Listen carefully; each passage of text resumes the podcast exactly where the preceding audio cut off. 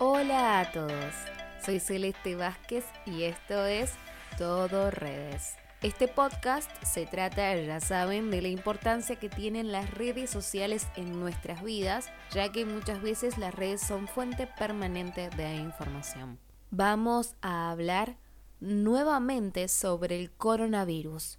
Esta noticia sigue siendo tendencia en las redes sociales y siguen brindando información. La última relacionada con el brote del virus en el mundo es que la Organización Mundial de la Salud da nuevo nombre al coronavirus. Se conocerá como COVID-19 porque tuvieron que encontrar un nombre que no estuviera asociado con un nombre geográfico, un animal, persona o grupo de persona. Co significa corona, B corresponde a virus y D es referencia a la enfermedad y 19 por el año que inició la epidemia. Las pruebas de una vacuna contra el virus comenzarían a probarse recién en cuatro o cinco meses. Las autoridades de la Organización Mundial de la Salud confirmaron que al menos de 1.115 muertes ya se registraron y 45.000 personas contagiadas hay en toda China. No se han reportado casos en Latinoamérica por ahora. Una buena noticia, además de que hay una posible cura en camino, argentinos crean un método para detectar el COVID-19 Tres investigadores del CONICET, Carla Jiménez, Federico Pereira Bonet y Lucía Curti y un economista Franco Goita idearon un kit de detección molecular portátil. La creación de este equipo argentino permite que en solo 60 minutos se pueda saber si una persona está infectada con el virus que hoy tiene en vilo al mundo. Este invento va a ayudar mucho mucho a detectar más rápido el virus. Esperemos que encuentren una solución más rápida, que no esperemos a cuatro o cinco meses para una cura y que la cifra no siga avanzando. Las redes sociales van a seguir teniendo esta noticia en tendencia para informarnos cada día más.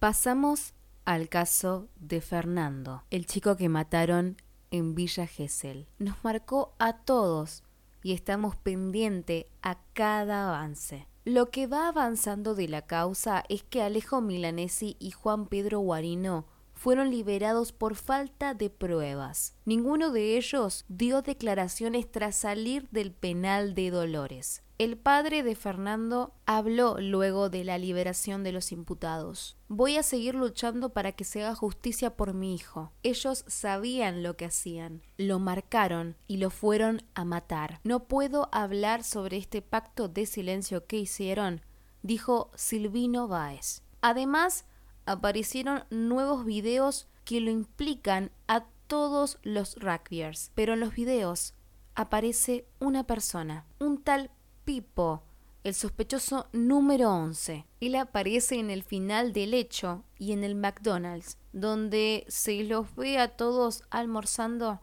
después del crimen. ¿Quién es? Es este sospechoso número 11. Ayer jueves fue la audiencia. Fueron los ocho restantes de este grupo. Otra vez nadie quiso declarar. Otra vez el silencio. Pero solo habló uno. Blas Sinali y dijo que ninguno de nosotros quiso que pase lo que pasó. Justicia por Fernando Báez. Y es tendencia en las redes sociales dándonos información y también porque el 18 de febrero se va a cumplir un mes de la muerte de Fernando Báez. Lo que sigue es lo que está sucediendo en la provincia de Salta. En los últimos 40 días se murieron siete chicos por desnutrición y deshidratación. La comunidad Wichi está devastada en pobreza y con escaso acceso a agua potable. Hace unos días, Twitter publicó que una nena de tan solo cinco años falleció en frente de la ministra de Salud salteña que visitaba el centro de atención del pueblo. Las causas son el desmonte masivo y abandono estatal y falta de agua. Este problema no es reciente, es algo que les afecta desde hace décadas. En el último año se talaron más de 80.000 hectáreas de árboles para ampliar la frontera agropecuaria. Esto hizo que las comunidades indígenas tengan que movilizarse, perdiendo el acceso a las fuentes de alimentación y de agua potable. La respuesta, la ayuda del gobernador de Salta, Gustavo Sáez, declaró la emergencia sociosanitaria y el ministro de Desarrollo Social, Daniel Arroyo, prometió llevar tarjetas alimentar e iba a mejorar el acceso de agua potable. Esto debe tener una solución fija para toda la tribu Wichi.